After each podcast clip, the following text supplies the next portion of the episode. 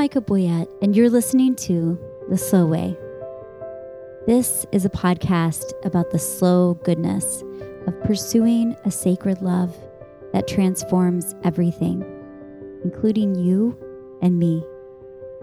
It's a quiet space where all of us, frantic strivers, serial doers, and weary achievers, are invited in for a moment of reflection, an opportunity for prayer, and a chance to practice going slow in a world that often seems to only value speed, success, and power. Listen, friends, we know what's real. The true thing is deep down underneath the surface. And sometimes you have to stop long enough to notice. So, here, let's try. Have a seat. Just for a few minutes, let's go the slow way.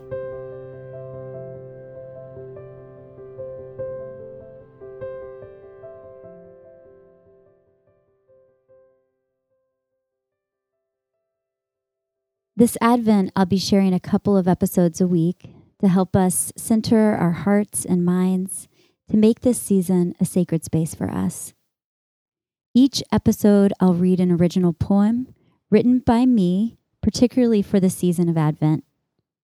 Stay tuned after each poem as I guide you through a contemplative practice to help us center our hearts and minds in the presence of God. Today's poem is called The Lord is with Thee. It's taken from the Gospel of Luke, chapter 1. The Lord is with thee. They hail me, Mary, full of grace. They bless me, brave, obedient, holy. What would you have said to the 12 foot, light soaked man a gold flecked tower whose honey lips spoke your name? I said yes, then ran, traveled days silent, hungry, purging in the grass to my cousins. I knew nowhere else to go. I found Elizabeth impossibly full with child. She, 50 and bare, as pregnant as I, 13, unknown. We, an absurd pair. Did I hope she would recognize my angel tale? Believe for me what I hardly could? The Lord is with thee, she said. Her baby soared inside. Her face was vague to my memory. What I recalled was her voice. In candlelight, she once tucked me under wool with my sisters, sang us to sleep with poems of Yahweh. How easily she spoke of God as if he were a neighbor, a fishmonger on the street. Blessed art thou among women. Blessed is the fruit of thy womb. For three months she hid me from rumors, from my angry betrothed. I took walks. I threw up. I ate. Robes can only hide so much. Then I stood beside the midwife, water basin in hand, while my cousin squatted and screamed. I knew what my yes meant this body must do and wept for myself, for this child of God given to my clumsy care. Who am I? I once said to Elizabeth after dinner beside our fire. I am small and weak in faith. She placed her palm on my cheek, whispered, Your God's.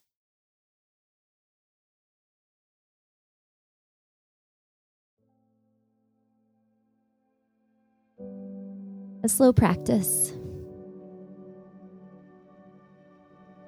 It seems to me that we often miss out on the gifts that the season of Advent is trying to give us.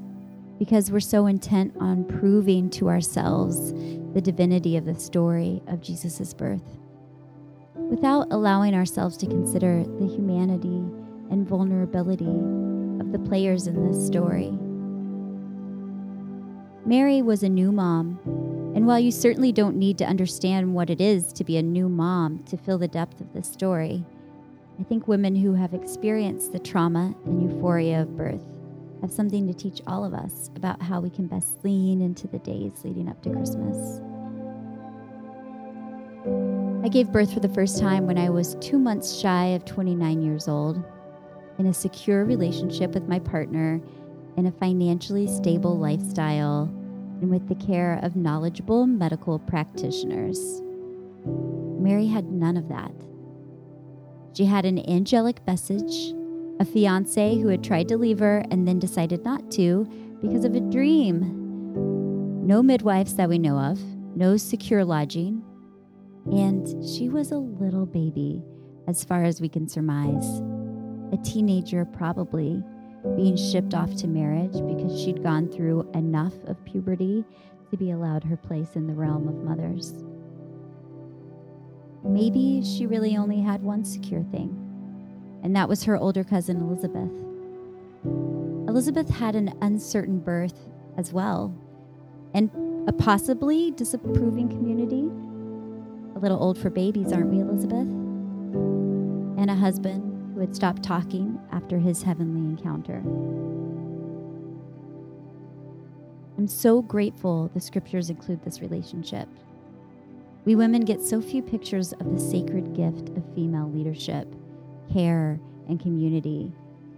For Elizabeth and Mary, they held each other up, carried each other through their seasons of pregnancy, and their faithfulness to this season in one another's lives set the foundation for the work of their little boys.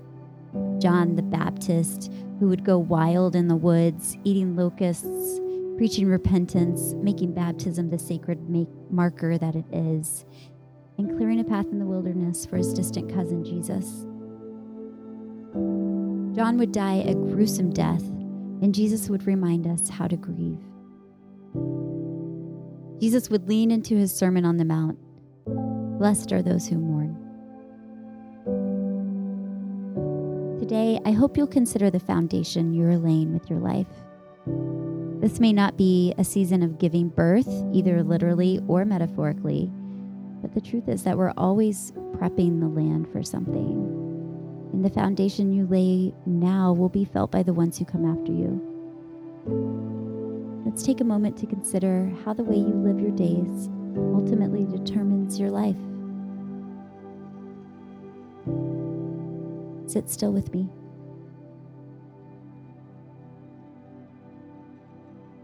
Let's pray as we breathe in and out.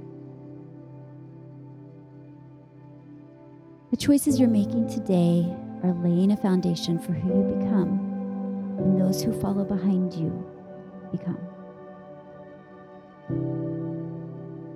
Breathe in. Holy One, you invite me to make a way in the wilderness. Breathe out. Give me eyes to see the ones who follow behind me. Then. Holy One, you invite me to make a way in the wilderness. Breathe out. Show me those who need my tender care. Breathe in. Holy One, you invite me to make a way in the wilderness.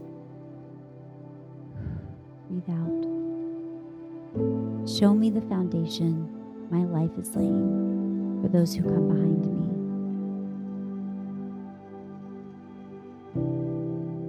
Our moments and daily choices add up to our lives.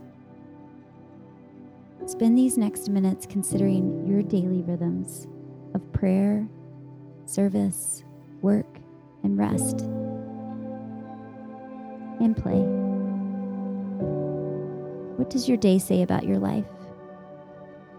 What small change might you be invited to make today that will build the kind of foundation you hope to leave behind.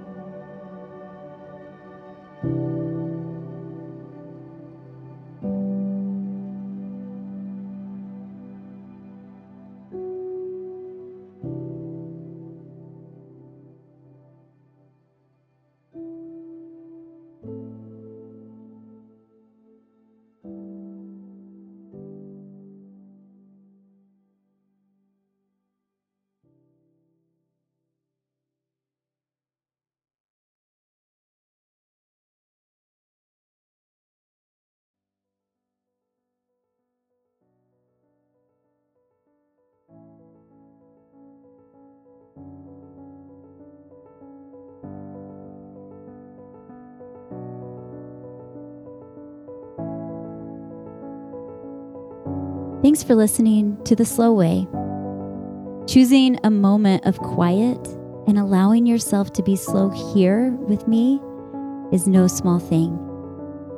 When we move, even for a few minutes, at a pace that refuses to conform with the culture around us, we make space for God, for wisdom, for a vision of ourselves and others that can only be seen when we take the time to pay attention. What I'm trying to say is, we make space for love. So, well done, friends. I'm proud of us. I want to thank Carson Boyett and Val Schleter for managing my social media and keeping me organized. Jason Boyett for designing the label and being my wise knower of podcasts and the great and good Angelina Marie for editing. If you're interested in more words on the slow way, you can sign up for my newsletter at michaboyett.com. Follow me on Instagram and Twitter at michaboyett and find my book found wherever books are sold. You can also review The Slow Way on Apple Podcasts or wherever you get your podcasts if you think that's a good idea. But if you're too busy to do that, you probably shouldn't. Instead, make a cup of tea, sit and read, or better, take a nap. Until then, friends, let's go the slow way. See you next time.